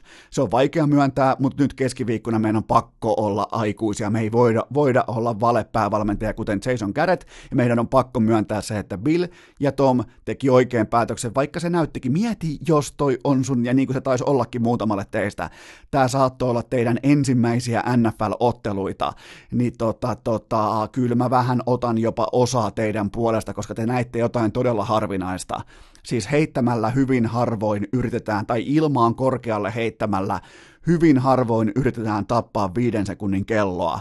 Ja sehän nyt ei tietenkään onnistunut, mutta lopputulos oli kuitenkin Patriotsille erittäin suotuisa 13-9, mutta sattuhan sielu. Kyllä se sattuu ja pitääkin sattua, tämä kuuluu lajiin. Mutta se illan MVP Stefan Gilmore piti Amari Cooperin nollassa kopissa ja täten myös nollassa jaardissa ja pelasi sitä 1-1 tilanteen 26 kertaa Cooperin 30 heittokuviosta, joten jos joskus pitää laittaa lockdown-merkintä johonkin suoritukseen, niin se oli tossa. Gilmore otti 1-1 pelaamisella ton Cooperin kokonaan pois tosta iltapäivästä. Ihan uskomaton suoritus, ja jos pitää jakaa jonkinnäköisiä niinku, vuoden puolustajapinssejä tai jotain, niin tota, ja tässä vaiheessa nimenomaan, niin kyllä toi oli Gilmorelta sellainen mestariteos, että se ei ole seksikästä, se ei ole kaunista, sä et oikein pysty puristamaan sitä tilastoiksi niin kuin vaikka säkityksiä tai interceptioneita, toki niitäkin oli yksi, siis voitti kätsitilaston ää, Cooperia vastaan, mutta tota, tollain mestariteos se jää liian usein huomaamatta, joten se on pakko tuoda heti tähän pöytään. Ja ja tota, tämä kaikki siitäkin huolimatta, että Patriots ei tuottanut yhtäkään säkkiä ei yhden yhtä säkkiä koko iltapäivän aikana, ja on pakko ottaa mukaan myös Ezekiel Elliot Update edelleen hidas ja paska, vaikka nyt meinasi jo livahtaa jo paremman puolelle, mutta ei kuitenkaan, ei kuitenkaan ihan sinne, sanotaanko, että jos sulle maksetaan vaikka, jos heitetään hatusta jotain, vaikka 90 miljoonaa dollaria sun duunista, niin tota, ei kuitenkaan menty ihan siihen kategoriaan, vaikka alussa ensimmäisillä jaardeilla, metreillä, downeilla, niin tota, e, e, näytti siltä, että Tsege ottaa jopa tämän koko iltapäivän haarukkaansa, kunnes taas sitten se lihanpala karkasi siitä haarukasta ja Tsegellä ei ollutkaan nälkä. Ja sitten mulla on vielä loppuun kysymys tähän ensimmäiseen pitkään osioon tai tähän, koska tämä on kuitenkin oli koko viikonlopun päämatsi, niin tämä on pakko käsitellä tarkemmin. Miten ihmeessä Jason Garrettilla voi olla edelleen työpaikka? Nyt mennään jo keskiviikossa. Miten voi olla vieläkin duunia? Miten tollai mykkä, kellekään puhumaton, vaitonainen, poissa oleva, jopa omaa duuniaan häpeilevä päävalmentaja voi olla tähtikypärien coachi edelleen tommosen suorituksen jälkeen pelkurimaista päävalmentamista NFL-tasolla mä en voi ymmärtää, mutta sitten nämä iloisemmat kohteet, Jets plus kolme, eli New York Jets, J-E-T-S, Jet, Jet, Jet, niin tota, se oli plus kolme, ja se oli kaikilta osin yksi kästikauden parhaista pikeistä, koska sillä, sillä nyt vaan on ihan mieletön merkitys, kun länsirannikon joukkue matkustaa koko sen kuusi tuntia lentokoneella itään, ja sitten ne joutuu pelaamaan oman kellonsa mukaan aamukympiltä. Siinä on uskomaton rekordi sen idän joukkueen puolesta, vahvuudet on aina sen puolella, mutta en mäkään nyt osannut ihan teurastusta odottaa, että Jets laittaa 34 pinnaa kolmatta iltaa putkeen. Ne on siis kolmas matsi putkeen, kun Jets tekee 34 paunaa ja päästää vain kolme. Okei, niille on tullut aikaisemmin enemmän pisteitä omiin, että se ei kuulu siihen putkeen, mutta kuitenkin 34-3 lopputulos. Ja tota, okei, tämä tuli nyt sitten, tämä tuli 34 pisteellä tämä spreadi myös kotiin. Ja tota, nyt kannattaa laittaa myös jonnekin tuonne korvan taakse se, että Oakland tulee saamaan tästä johtuen todella edullista hintalappua nyt Kansas Cityssä. Ne nimittäin pelaa nyt tällä viikolla divisiona vihollisuusmatsin Chiefsia vastaan vieraissa. Ja tämä johtaa siihen tällainen Jets-hälytysmerkki, mikä piirretään Las Vegasissa punaisella tussilla taululle. Tämä tulee aiheuttamaan ylireagointia Chiefsin suuntaan, kun nyt helposti ajattelee tuulipukun vedonlyöjä, että ahaa, Oakland ja John Cruden, ovatko sittenkin fraudeja? Ja sitten päätetäänkin, että jumalauta, Chiefsihan voittaa vähintään 17 paunalla, mutta mä, mä lupaan teille, että nyt tällä viikolla nähdään ihan eri Raiders, mutta tämä, oli, tämä meni ihan täysin sen oppikirjan mukaan, minkä mä teille avasin. Siis se, että kun tulee, tämä on käytännössä sama kuin matkustaisi Lontooseen. Tämä on hyvin pitkälti sama matka. New Yorkista Lontooseen on sama kuin äh, tota, San Franciscosta tonne New Yorkiin, kutakuinkin about, niin tota, se on todella pitkä matka ja joudut pelaamaan aamukympiltä. Mietin nyt ylipäätään, mihin itse pystyt aamukympiltä sunnuntaisin. Oon ihan rehellinen. Oo ihan rehellinen, mitä pystyt tekemään sunnuntaisin aamukympiltä keskimäärin. Mun veikkaus on, että et yhtään mitään. Joten tämä oli helppo, tuli himaan ja helppo oli myös Tenneseen miinus kolme. Se, tota, se oli kanssa yksi tällainen niin kuin selkeästi jäi mieleen tämän kauden laadukkaimmista poiminnoista, koska huiliviikon jälkeen sen joukkueen tuleekin näyttää tolta. Ne voitti sen 42-20 ja tässä niin kuin tasoero oli vielä selkeästi isompi kuin toi 22 pisteen voitto. Derrick Henry 19 kertaa pallossa ja hevoshommat 159 jardia tauluun. Ryan Tannehill, hänet pitää muuten nyt ottaa ihan oikeasti tosissaan, koska ei loistava ei loistava, ei mitenkään sille erikoinen, mutta kaikilta osin helvetin hyvä, ei menetä palloja. Ja tota, mä vähän kuvittelisin näin, että Tennessee ja coach Mike Rabel tulee jatkossakin saamaan kästin spreadin rakkautta osakseen. Se on mun mielestä aliarvostettu joukko, ja nyt mä vielä tiedän. Mä en Mariotan kanssa voinut oikein tietää, mitä mä saan pelirakentajalta, mutta Ryan Tannehilliltä mä voin sen jo etukäteen sanoa, ilmoittaa ja linjata, mitä on tulossa. Mä tykkään tosta joukkueesta, siinä on paljon hyvää, siinä on paljon sellaista, mitä vedonlyöjä tai niinku fanaatikot ja nämä, ketkä tykkää popcornista ja tykkää hyvästä oluesta ja tykkää jännittävistä kohteista, niin, niin tota, nehän ei tällaisesta joukkueesta perusta yhtään, mutta mä tykkään nimenomaan just tämmöisistä porukoista ja siitä syystä mä varoitan jo etukäteen, joudutte laittamaan lapulle Tennesseein matseja myös jatkossa.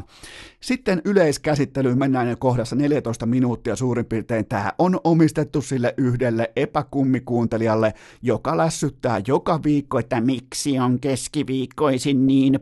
Nyt muuten tuli sille rinnalle joku, joku saatana judoka tuli ilmoittamaan, että aivan liikaa on jääkiekkoa, että ota se urheilusana pois, jotain tällaista. Mitä vittua, nyt jatketaan NFLllä, kuulkaa aivan uskomattoman jännittävät vaiheet pitkin kautta ollut koko ajan ja keskiviikko kuuluu hyvin pitkälti NFLlle. Tästä tulee, nyt on tavoitteen tehdä kaikkien aikojen pisin NFL-keskiviikkokatsaus. Mä voin ilmoittaa teille tässä kohdin, kun mennään tähän yleiseen käsittelyyn, sen, että Lamar Jackson varmisti maanantai-iltana MVP-palkintonsa. Se oli siinä, siihen on turha palata, se on nyt, se on äänestetty, se on kansissa, se on arkussa. Kukaan ei pysty mätsäämään tähän dynaamisuuteen ja kukaan ei pysty ennen kaikkea mätsäämään siihen, että tähän tähtivoimaan, tähtiluokkaan nouseminen on ihan täysin mahdotonta keneltäkään toiselta tämän kauden puitteissa. Joten tota, viisi touchdownia Los Angeles Ramsia vastaan ja ihan siis järkyttävä ylimarssi vieraskentällä viime kevään Super Bowl-joukkuetta vastaan. Ja tota, tämä on hieno merkki, että NFL löytää nyt jo, tai NFLn äänestäjät löytää jo nimenomaan toimittajat, NFL-toimittajat. Tota, ne löytää jo toista vuotta putkeen NFL-kauden viihdyttävimmän pelaajan myös MVPksi. Se on helvetin arvokas juttu koko tuolle viihdetuotteelle, joka on siis miljardien ja miljardien ja miljardien business vuositasolla, mutta tota, Ravens viimeiseen kolmeen matsiin pistejakauma 135 tehtyä paunaa ja 26 päästettyä paunaa. Se voisi jopa olla tällä niin kuin kliseisesti ilmoitettuna voittavaa jalkapalloa. Ja tota, nyt on huolestuttavaa, jos et saa Ravens-fani, niin sun kannalta on huolestuttavaa se, että joulukuu kolkuttaa oveen, paskat kelit alkaa, alkaa iso swingi siinä, että pelaatko sä domessa, pelaatko sä ulkona, mikälainen keli on, niin NFLssä on joukkue, jonka juoksua kukaan ei voi pysäyttää, ja nimenomaan tämä sama joukkue vielä on se, jota vastaan sä et itse pysty juoksemaan. Joten tota, no otetaan vaikka just tämä Rams-matsi, juoksujaardit, missä se ne lukee, ne lukee tossa, tota, Ravens 285 ja Rams 22. Joten tota, nyt siellä on porukka pitkästä aikaa. Useimmiten tässä kohdassa on lähdetty miettimään, että ketkä pystyy vaikka adjustoimaan vähemmäksi heittopeliä, ketkä pystyy vaikka niinku, tota, tasapainottamaan juoksupelaamista. Nyt on sellainen joukkue, jota sä et pysäytä ja joka varmasti pysäyttää sun juoksun.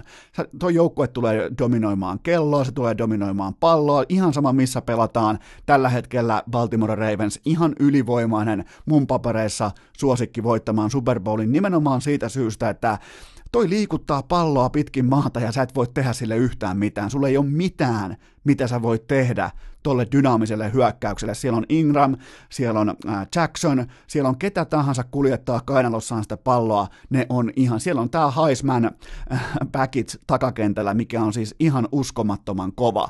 Ja se on yhtä kuin Super Bowl-taso, mutta silti varoituksen sana, te kaikki tuoreet, mä en voi siis syyttää ketään teistä, jotka olette alkanut suurin piirtein viimeisen kolmen kuukauden aikana kannatella ja kannustella Baltimorea. Mä en voi syyttää teitä. Mä en nimittäin ole nähnyt näin viihdyttävää kokonaispakettia. Okei, jotkut ehkä Patrick Mahomesin prime suoritukset viime kaudella, tai tulee muutamia esimerkkejä mieleen, mutta tällä ei maata pitkin murskaava meneminen kuin kollegessa konsanaa.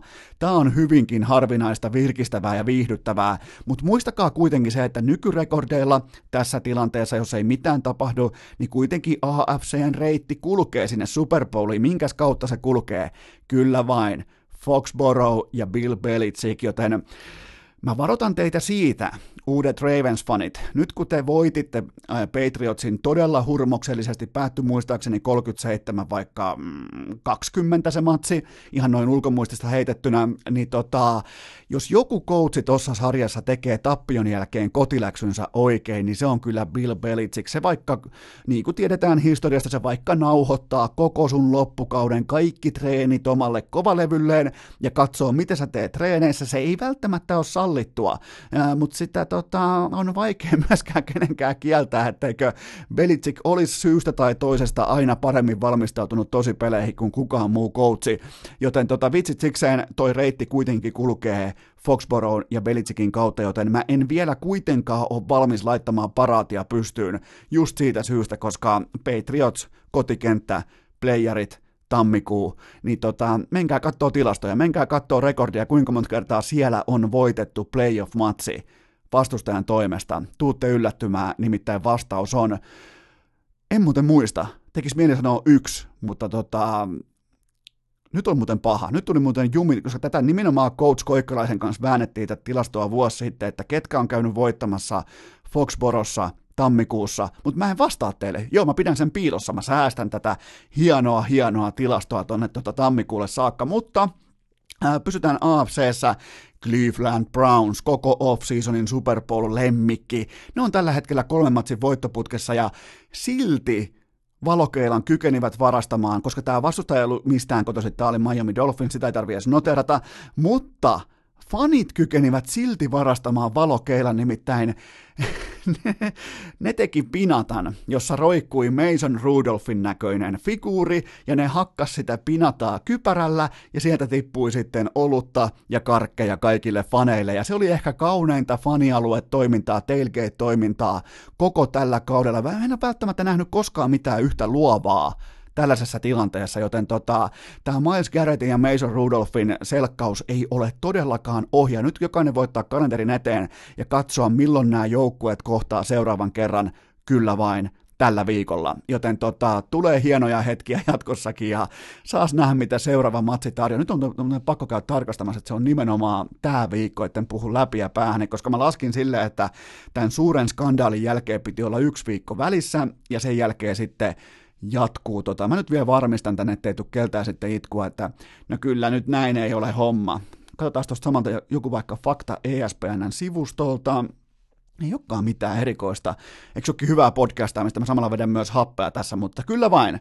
Tällä viikolla Steelers mukavasti kahdeksalta illalla Suomen aikaa. Kannattaa muuten katsoa, että voi tulla ihan, ihan mitä vaan. Nyt mä otan huikan vettäkin Hyvä, mennään minuutissa 22 tässä kohdin ja epäkummikuuntelija on varmaan ihan täysin raivoissaan, mutta jatketaan. Hyvä. Cincinnati. Ei kulje, eikä kulje varsinkaan sillä äijällä, joka päätti, että hän asuu oman talonsa katolla tuossa hyisessä ohajolaisessa kelissä. Hän asuu niin kauan, kunnes Bengals voittaa ottelu. Ja nyt kun aletaan katsomaan tätä katolla asumisen kaaviota, nyt heitetään tuosta kaikki muu häiritsevä pois ja mennään takaisin Cincinnatiin, koska mä kävin vähän katsomassa tuolta Akkurate Veteristä vai mikä tämä sääkanava onkaan. Siellä on yölämpötilat tällä hetkellä tasan plus yksi. Ja siellä tulee ihan poskettoman pitkä joulukuu, koska Bengalsin ohjelma on seuraavanlainen. Jets kotona, Cleveland vieraissa, Patriots kotona, Miami vieraissa ja viimeisenä otteluna Cleveland kotona, joten mä voin noista melkein laittaa budjettiin tuommoisen yhteensä nolla voittoa, eli tässä on nyt ihan kaikki eväät siihen, että tämä fani asuu katolla ihan tonne ensi syksyyn saakka, kunnes nämä saa draftista vaikka Chase Youngin tai Joe Burrown tai jonkun muun vastaavan, jotta ne vois ehkä kenties mahdollisesti voittaa myös jossain vaiheessa jonkun ottelun, mutta nyt on ihan kaikki eväät mennä 0-16 tämä kausi ja se pysyy se fani siellä katolla edelleen, mutta toisaalta miettikää, jos se on nyt paikallinen, sanotaan vaikka, että se on paikallinen tällainen tota, joulupukin moraalivartija, niin siinä on erittäin hyvä siinä savupipun vieressä nyt päivystää pitkin joulukuuta, koska jos pukilla on mitä tahansa laitonta mukana, epäsovinnaista mukana, niin hän voi kieltää kaiken, kuten Päivi Räsänen konsana, joten tota, onko muuten tänään tupla Päivi Räsäs jakso meneillään? Taitaa olla, mutta tota, toi, ei tot, toi, nyt toi fani ei tuttu tuolta katolta ihan hetkessä pois, ja Dwayne Haskins – otti ekan voittonsa, mutta mikä olikaan tärkeämpää, otti pelirakentaja Ruukie Kuuppa otti myös voiton selfien sillä hetkellä, kun hänen olisi pitänyt olla kentällä ottamassa polvea, ottamassa sitä viimeistä playcallia, jotta saadaan kello tapettua pelipakettiin, pelipakastimeen, niin siellä Häskins ottaa tota, fanien puhelimilla, ottaa selfieitä, siellä sivurajan kulmalla, joten tässä on nyt ihan kaikki, mitä pitää tietää Washington Redskinsin ykkösvarauksesta viime, äh, viime keväältä, ja mm, no, tämä on tavallaan myös nykyajan kuva. Mutta San Francisco 49ers statement game, ja sinnehän palasi nyt sitten George Kittle, eli sisempi, äh, sisempi laitahyökkäjä tight end, ja hän on ihan absoluuttisesti aliarvostettu supertähti tässä liikassa, koska päätti pelata siis äh, murtuneen nilkkaluun kanssa läpi kivun, kuusi koppia, 129 jardia ja yksi touchdowni ja läsnäolo avaa myös juoksun. Ne otti yhteensä 112 jardia tauluun. Loistava juoksublokka ja tekee kaikkea. Tekee siis ihan kaikkea, luo henkeä, juhli jokaista kätsiä, kannustaa puolustusta. Varmaan menisi pelaamaan myös puolustusta, jos vain saisi luvan. Ja tota, sitten kun se lähti taas se lumipallo pyörimään oikeaan suuntaan, San Franciscon puolustus vastasi huutoon ja otti viisi säkkiä ja piti Aaron Rodgersin itsensä herra, jopa Goatix sanottu tietyissä piireissä, 104 jaardia ja pisin onnistunut heittokuvio oli 15 jaardia. Ja tämä oli samalla myös Rodgersin uran heikoin ilta, kun hän yrittää heittää yli 30 kertaa.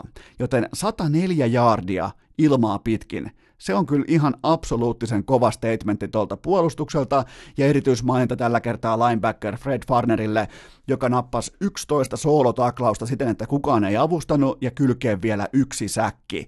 Ja ensi sunnuntaina sitten Baltimore vastaan San Francisco, ja tähän mä voisin melkein siterata suurta ajattelijaa Bart Scottia, can't wait. Sitten vielä viimeinen segmentti, se on se, että te toivoitte tätä, teitä oli teitä toivoja ja kaikki muut paitsi tämä tota, epäkummi kuuntelija, niin nythän on tietenkin kiitospäiväviikko. Se tarkoittaa sitä, että torstaina pelataan NFL, ne alkaa ne pelit 19.30 Suomen aikaan, ja mä otan nyt jokaisen otteluun pienen vedonlyöntinojan. Mä en siis nyt kuuluta kirkossa mitään pitkäveteistä, mä vaan kerron, mitä mä ajattelen suurin piirtein näistä kolmesta ottelusta, ja tärkeää on muistaa se, että kaikissa peleissä on todella lyhyt valmistautuminen, ja tämä kiitospäivän viikko on USAssa yhtä iso kuin joulu, joten jokainen varmaan ymmärtää sen hössötyksen määrän, sen kiireyden määrän, ja sitten kaiken lisäksi vielä se, että nämä pelaajat, joukkueet, valmentajat, kaikki esiintyy tällä hetkellä absoluuttisessa prime timeissa, koska Thanksgiving on se päivä, kun Jenkeissä katsotaan telkkaa, siellä katsotaan NFL, se kuuluu yhtä oleellisena osana siihen kulttuuriin kuin se äh, kalkkuna siinä keskellä pöytää, joka onneksi ei ole yhtään viime vuosina mennyt somekuvakilpailun puolelle toi oman, se on ihan kuin katsoisi jonkun Sara Siepin kattauksia, missä niinku se koko niinku helmeilevä dynaaminen kauneus siitä tyttöjen illasta, niin se on ikään kuin tärkeämpi kuin se, että siellä, mä en, mä en ollenkaan ymmärrä, mä en siis tajua jumalauta, että miksi pitää tehdä, nyt kattokaa vaikka huippurheilijoita, kattokaa kun ne laittaa niitä niiden kalkkunasettejä niihin pöytään, tässä on tullut ihan uskomaton kiitospäivän kilpailu, että kenen Instagram-kuva on sen kalkkunan kerran kaikista hienoja, kuka saa eniten likeä. Tämä on ihan kuin jonkun tota, suomalaisblokkaajien meininkiä. Tämä on ihan siis sieppilevelillä nykyään tämä NFL-pelaajien toiminta, mutta Detroit vastaan Chicago. Ensimmäinen matsi tähän mä valkkaan under 39 ja, vi, äh, 39 ja puoli pinnaa laitetaan lapulle, eli ei tule pisteitä, nimittäin kumpikaan pelirakentaja ei liikuta palloa edes tyhjää kenttää vastaan, ja tämä ottelu tulee ajamaan ihmisiä runsaasti aamuisen alkoholin pariin, eli under 39 ja puoli pistettä. Sitten jatketaan Dallasilla ja Buffalolla. Mä pelaan tähän Buffalo, tai nojaan oikeastaan tässä kohdin. Mä nojaan tähän Buffalo plus seitsemän pistettä, koska kaavahan on yksinkertainen. Buffalo on oikea jalkapallojoukkue. Tämä on täten myös helppo valinta, koska Dallas on hävinnyt nyt näitä oikeita pelejä, markiisipelejä New Orleans, Green Bay, Minnesota ja New England, joten tuohon voidaan vielä heittää tulikuma äh, New York Jets mukaan, joten kaikki viisottelua tappioita. Ja mä en voisi ymmärtää yhtään, että miksi tolla coachilla, tällä kriisillä ja tällä meiningillä, miten ihmeessä Dallas voi olla seitsemän pisteen suosikki Josh Allenia ja kumppaneita vastaan, en voi ymmärtää. Ja viimeinen matsi on sitten Tämä olisi ollut helvetin hieno ottelu, oikein kunnon klassinen rivalri, mutta nyt tämä ei kiinnosta ketään, paitsi ehkä Tereniuksen Ville ja Green Zone podcastissa, mutta Atlanta vastaan New Orleans Saints, mä pelaan tähän kylmästi kotijoukkue Atlanta plus seitsemän siitä syystä, että tämä on Atlantalle se ikioma Super Bowl ja tätä ne he, he eivät joudu johtamaan missään vaiheessa 28-3, joten ne pystyy pelaamaan avoimin mielin ja oikeastaan vain ja ainoastaan siitä, että ne pääsee Yeah. Kampittamaan pahinta inhokkiaan tuossa liigassa, joten mä uskon tällaisiin motivaatiotekijöihin ja siihen, että kotikenttä plus seitsemän pinnaa. Mä uskon ensinnäkin tasaiseen peliin, mä uskon isoon pistemäärään, mä uskon siihen, että kumpikin hyökkäys pystyy tekemään asioita, ja mä uskon myös, että pitkässä juoksussa, nyt kun mennään kohti viikkoja 16-17, niin New Orleans Saintsin osake tulee koko ajan kohti lattiaa, ja tämä ilta on yksi merkki siitä. Joten näitä kuitenkaan näitä kolmea kohdetta mä en ota mukaan kästikauden numeroihin, ja muistakaa se, että pelit alkavat jo kello 19.30, ja nyt on puoli tuntia täynnä NFL, joten mennään seuraavaan, ja samalla myös, mikä sieltä tulee seuraavaksi, top 5 listaus, joten mennään sinne. Seuraavaksi vuorossa keskiviikon tarpeeton top 5 listaus. Mikäli haluat jatkossa aiheesta listan, niin inbox on sinua varten auki. Kenelläkään ei ole varmasti mitään sitä vastaan, että pysytään napakasti faktapohjalla ja asiallisuuden hiihtoladulla, koska tämä on marraskuun viimeisen tarpeettoman top 5 listauksen aika ja kohta on siis totta kai joulukuu. Se vaatii valmisteluita. Mä tiedän, että teistä tosi moni, todella moni, pelottava moni on jouluihmisiä ja tää on nyt omistettu teille, koska te menette tonne kohta hössöttämään ja te teette vähän joululahjalistoja ja te laitatte vähän tonttulakkia päähän ja teillä on vähän klökiä kiehumassa ja tulee ystävät kylään ja laitatte vähän valoja pois ja kynttilät ja voi saatana, kun on ihanaa, niin mä teen teille listan siitä, että nyt kun joulukuu saapuu, niin sen kunniaksi viisi lyijyisintä pikkuasiaa liittyen joulun odotukseen. Ei niinkään jouluun itsessään, se on sitten siellä 24. päivä. Oikeastaan jos sä reagoit mitenkään jouluun ennen 23. päivän kellonlyöntiä 15 iltapäivällä, niin se kaikki on niinku ihan, se on melkein varas lähtö, se on hylätty, se voidaan katsoa melkein ilman niinku, äh, kameratarkastustakin, että sä oot silloin niinku jouluharrastajana, sä oot ottanut ihan selkeän headstartin, mutta tämä on nyt se lista, mitä kaikki on odottanut, eli ei toisin sanoen kukaan, mutta tämän te, tämän te kuitenkin nyt saatte. Kukaan ei tilannut, mutta nyt tehdään kuitenkin joululista, eli viisi lyijyisintä pikkuasiaa liittyen tähän joulun odotukseen, joka alkaa suurin piirtein tänään keskiviikkona, huipentuu nyt perjantaina ja siitä sitten kohti joulukuuta ja kohti sitten itse sitä jouluaattoa. Numerolla viisi. Tuoksukynttilät haisee kuin rukan maston aition paskahuussi sen jälkeen, kun kahdeksan jätkän porukkaa on ryypännyt siellä neljä päivää ja viimeinen kundeista jättää vessan vetämättä ja sen jälkeen kaikki on niin darrassa, että kukaan ei jaksa vaivautua menee laittaa edes vessan ovea kiinni, puhumattakaan, että kävis vetämässä sen vessan. Sitten se paskan haju lonkeroidensa kera saapuu sinne koko kämppään kuin Lostissa aikoinaan se mystinen tumma savu, mitä ei muuten siinä sarjassa mikään mikään sen läsnäoloa selittänyt, mutta tota, ne tuoksukynttilät, voi herran vitun jumala mitä paskaa, ja niitä on täällä meilläkin. Me Kopen kanssa juossaa täällä paniikkiympyrää, kun tytskä sytyttää ympäri täällä kulmia, se juoksee täällä kuin ää, tota, Jokisen Santtu ton tota, sytyttimen kanssa, että mitä kaikkea voi laittaa yhden kauden aikana tulee, ja se sytyttelee näitä ihan uskomattoman hajuisia tuoksukynttilöitä pitkin kämppää, me ei saada happea, me tehdään kästiä. Tällä hetkellä, me on täällä tällainen pikku alppimaja ja meillä on happipullo, saa nähdä monta jaksoa meillä on vielä jäljellä, mutta tilanne on kriittinen. Siellä neljä, suklaasumppu. Eli kaupat johdattavat sinut nuotan perille, etkä pääse kassalle ennen kuin sulla on neljä laatikkoa Fatserin sinistä ja kaksi boksia geissaa mukana sponsored by Orjatyö Afrikka.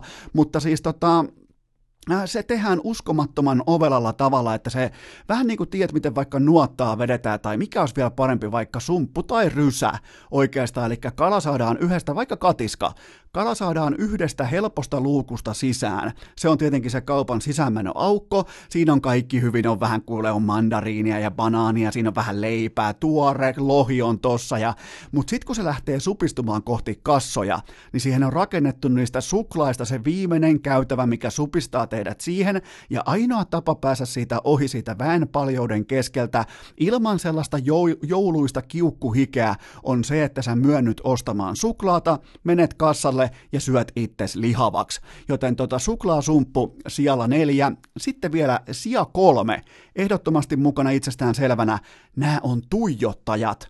Eli ihmiset pysähtyy joulun tienoilla miettimään joululistaansa keskelle kaupan käytävää. Ne näyttää ihan joltain rauliuramalta, kun ei oikein tiedä, että pitäisikö kasata oma jääkiekkojoukkueensa itse vai ei. No jos oot liikapörssipelaaja, niin se asia on ainakin tällä hetkellä hyvin yksinkertainen. Ei tarvitse kasata Suomessa kieltolain voimaan astuessa yhtään mitään. Mutta se tuijottamisen kulttuuri, että sä pysähyt keskelle Prismaa, kun siellä on 9200 asiakasta kerää S-etukortin, ne, sä pysähyt siihen just pullonkaula kohtaa, kun jengi yrittää supistaa itseä sinne suklaakujalle, su, äh, suklaasumpun perukoille, niin sä alat just siinä miettimään, että no olikohan Riinalle nyt se ja olikohan Laurille se ja olikohan Tatulle vielä sekin mietittynä. Ja sä vittu teet siihen sellaisen oman pienen telttailualueen, hyvä, että tuo siihen karavaanariautoa vielä kylkeä. Joku retkikeiti ja alat oikein keität kahvit ja alat oikein miettimään, että onko se joululista nyt kohilla. Ja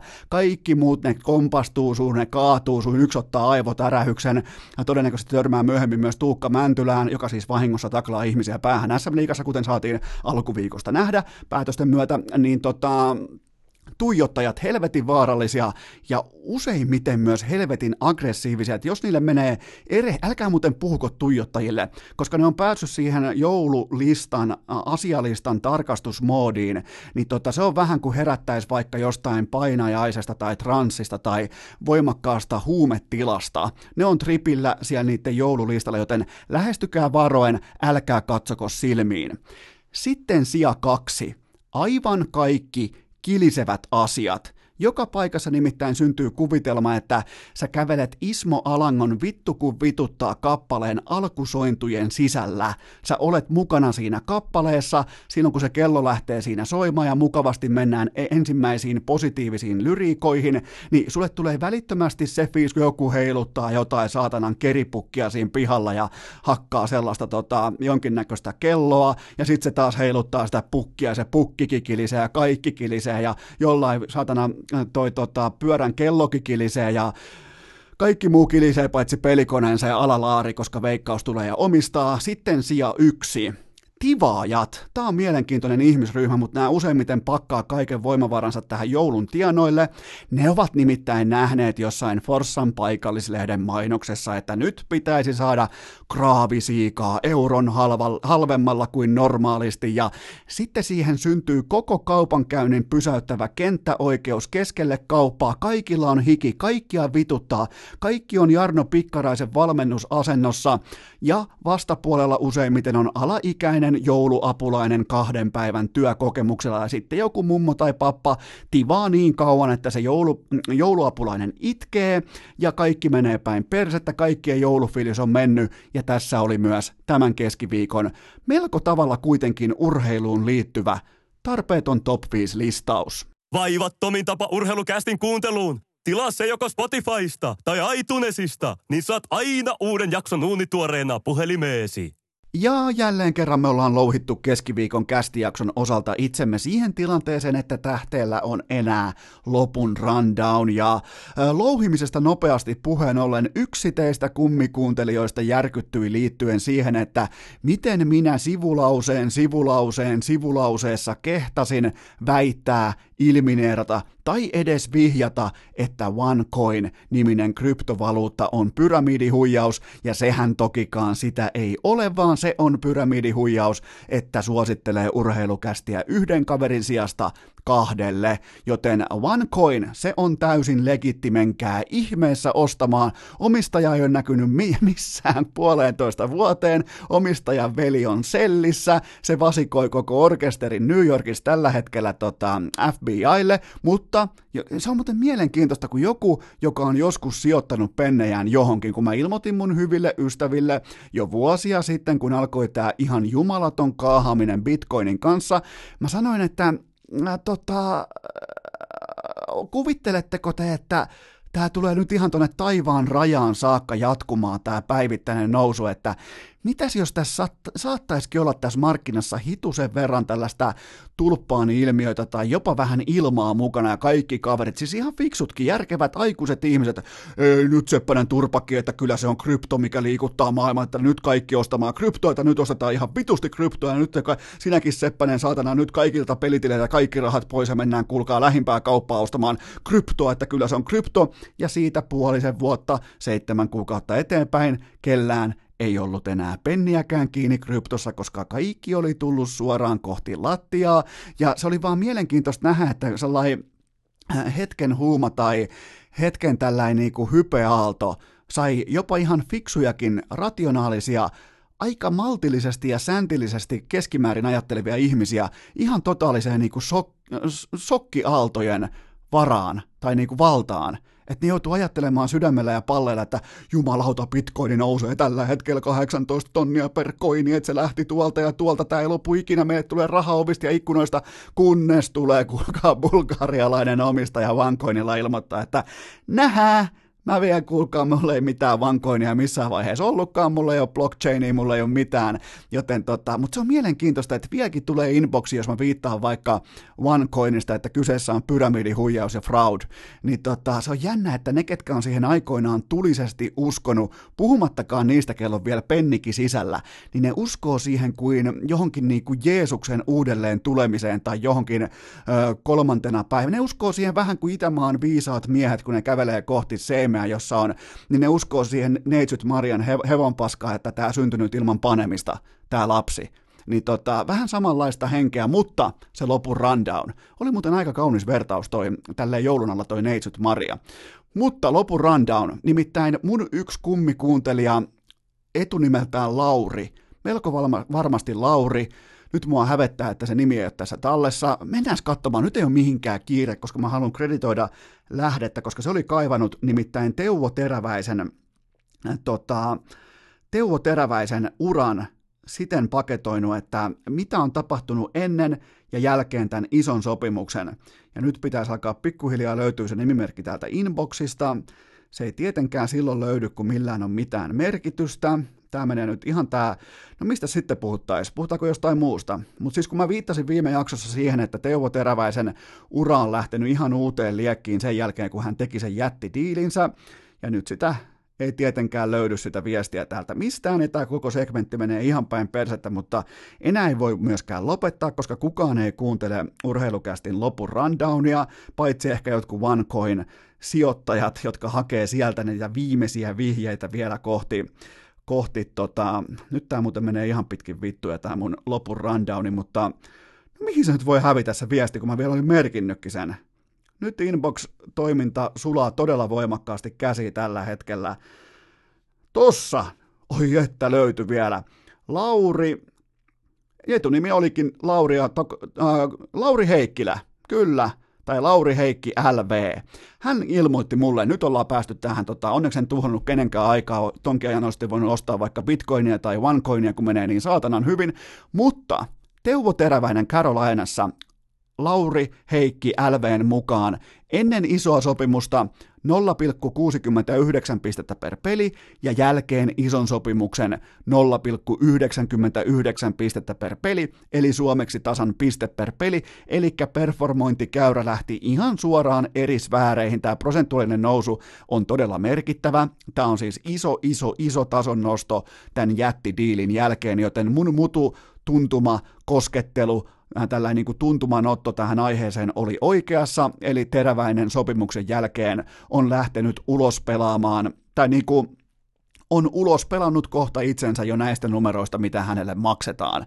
Joten tota, Carolinalta fiksu neuvottelu, hyvä ajoitus ja potentiaalin tunnistaminen tee, tee vaikka jos joku pelaaja vaikuttaa jossain vaiheessa siltä vaikka ihan huipullakin, noikin on kuitenkin vaan ihmisiä, niin jos sä aistit sen, että kun tolle jätkälle luo, luodaan tuohon mukavuusalue, luodaan sellainen tota, ää, kaiken turvaava ilmapiiri, niin tosta jätkästä saadaan enemmän irti. Carolina teki oikean riidin, oikean johtopäätöksen, ei ostanut vankoinia, vaan osti Teuvo Teräväisen, sieltä tulee tällä hetkellä piste per peli.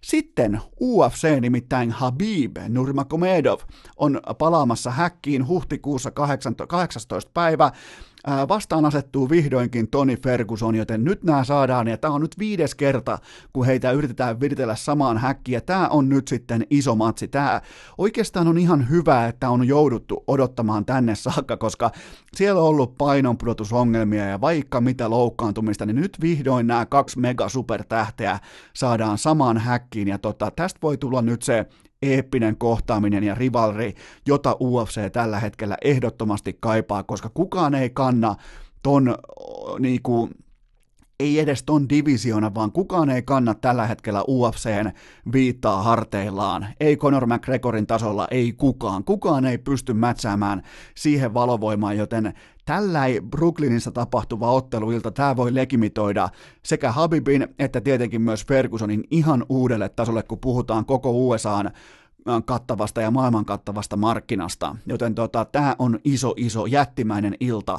Toivottavasti siellä on nimet paperissa ja toivottavasti tämä nyt myös toteutuu ja toivottavasti kumpikaan nyt ei riko itseään ennen sitä matsia, mutta Slaattan, Slaattan teki jälleen Slaattanit. Slaattan on kuin se äh, nuori nouseva äh, kovasti itseensä luottava joku 25-vuotias somettaja, joka ei voi yhtäkään asiaa hoitaa ilman somekalastelua, klikkikalastelua, hei minä, minä, minä, minä tässä, minä on hauska, minä on jännä juttu, niin tota, Slaattan teki jälleen Slaattanit, siellä oli kuulkaa pitkään aikaan, hän ilmoitti, että menkää katsomaan baseballia, hän lähtee Los Angelesista ja silloinhan oli, oli jo niin kuin piti olla AC Milania ja PSGtä ja Barcelonaa ja Tottenhamia ja Juventusta ja Interia, mutta Hammarby äh, football olikin näköjään se oikea vastaus. Ja se ei periaatteessa ole mikään vastaus, mutta Slaattan siis postas kuvan somekanaviinsa, jossa siinä oli Hammarpyyn paita ja jonka selässä luki sitten Slaattan. Ja olisi muuten ollut jännittävää olla tuon seuran tiedotusvastaava tuon somevideon jaon jälkeen. Ja nimenomaan se taho, jolla on ainoana oma puhelinnumeronsa, työpuhelinnumeronsa siellä nettisivustolla, koska tota, sä voit olla Slaattanista mitä mieltä tahansa, mutta se on globaali megatähti edelleen. Se ei välttämättä ole kauhean laadukas huipputason jalkapalloilija, kun silloin kun varsinkin jos laitetaan tiukkaan sarjaan, mutta tota, se on globaali megatähti. Joten tota, siellä voi olla tiedottajalla pikkusen kerrottavaa, kun Slaattan ilmoittaa. Siis sehän on siinä moodissa. Slaattan moodihan on useimmiten sellainen, että se ilmoittaa vaan etukäteen, mihin joukkueeseen se aikoo mennä, ja sen jälkeen se joukkue alkaa miettimään, että miten helvetissä me toi tänne nyt oikein niin kuin saadaan naarattua. Mutta ihan siis klassista A-luokan Slaattania tämä. Ja sitten Robert Helenius, hän palaa nimittäin kehän jossain virolaisessa kapakassa nyt viikon loppuna ilmeisesti, suurin piirtein viikon varoajalla, sitä kutsutaan väliotteluksi, mutta jonkun pitäisi nyt pystyä päättämään tämä arvoton virolainen ruletti ihan alkuunsa, koska tällä niin kuin todella rumasti tyrmätty kehäraakki, niin pitäisi jotenkin pystyä pitämään kaukana nyrkkeilykehästä, ja tämä on nyt ihan kuin jostain todella halvasta nyrkkeilyelokuvasta, missä päästettiin, ää, päätettiin säästää käsikirjoituksesta. Ää, kukaan käsikirjoittajista tällä hetkellä ei osaa viedä tätä tarinaa loppuun saakka. Nyt otellaan jossain virolaisissa kapakoissa tai jossain lähetys, voisi jopa kuvitella, että lähetys striimataan jossain tota, Mä veikkaan taas katsojia. Mä veikkaan, että paikan päällä on katsojia 240 ja striimiä katsoo parhaimmillaan 860 katsojaa, joten tähän on tultu loppuun myydyistä Hartwall-areenoista, eli toivottavasti Robert Helenius ja hänen esikuntansa ymmärtäisi, että seuraava sotti tuohon pääkoteloon, se voi olla ihan oikea tyrmäys, mikä siis tyrmää pois niin kuin arki elämästä, siitä mitä on terveys, siitä mitä on ää, pääkivut, jatkuvat päänsäryt, CTE, niin tota, ottaisin ehkä kenties noilla jaloilla, tuolla suojauskyvyllä, ottaisin kenties itseni jonkin muun ammatin pariin kuin virolaisten kapakkahiltojen nyrkkeily ex-kehäraakki tähdeksi. Sitten viimeisenä segmenttinä tai viimeisenä nostona vielä se, että tänään käydään mielenkiintoinen, aika laadukas jalkapalloottelu Barcelonan ja Dortmundin välillä Champions Leagueassa ja koko lohko on levällään. Tämä on kummallekin iso peli ja mulla on teille nimittäin liuska poiminta, koska äh, mä luon katsauksen tässä kotijoukkueen over 2,5 maalia nimiseen kohteeseen, koska tälle on kerroin 2,47 kulbetilla. Se tarkoittaa sitä, että odottama on noin 40 prosenttia tämän toteutumaksi. Mutta kuitenkin Barcelona viimeisen kahdeksan kotipeliin vähintään, äh, viisi kertaa vähintään kolme maalia, ja Dortmundin linjan pelaaminen, puolustuspelaaminen, oman alueen tai oman, oman peli... nyt tulee jo melkein jääkiekkotermejä, mutta siis omaan Omaa maalia kohti pelattaessa puolustuspelissä se pelinopeus on tällä hetkellä hälyttävän hidasta. Ja viimeisen kolmeen matsiin Dortmundilla perätin kymmenen kaappia omiin. Ja tota, Barsalla ei ole yhtäkään hyökkäyssuunnan pelaajaa sivussa, ellei nyt halua Jordi Alpaa ihan ehkä syystäkin sellaiseksi laskea, joten Barsa yli kaksi ja puoli maalia kertoimella 2,47 liuskalle ja jännittelemään illan huippukohtaamista mestarien liikassa. Toivottavasti Virkkunen selostaa, toivottavasti kotijoukkue tekee paljon maaleja ja toivottavasti mustakeltaiset jatkaa sitä kahlaamistaan tuossa itse aiheutetussa hevosen paskassa, mutta nyt me tehdään sellainen juttu, että tämä jakso oli tässä ja perjantaina jatkuu.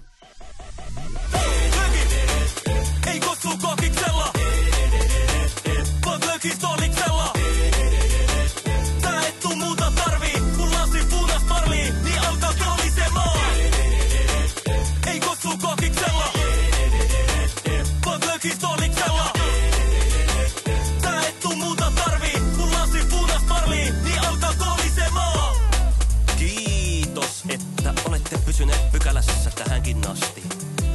Toivotan teidät kaikki tervetulleeksi myös jatkossa. Muistakaa nauttia elämästä arjen vastoinkäymisistä huolimatta. Allekirjoittanut kiittää ja kuittaa. Peliä. Oliko tämä jo tässä?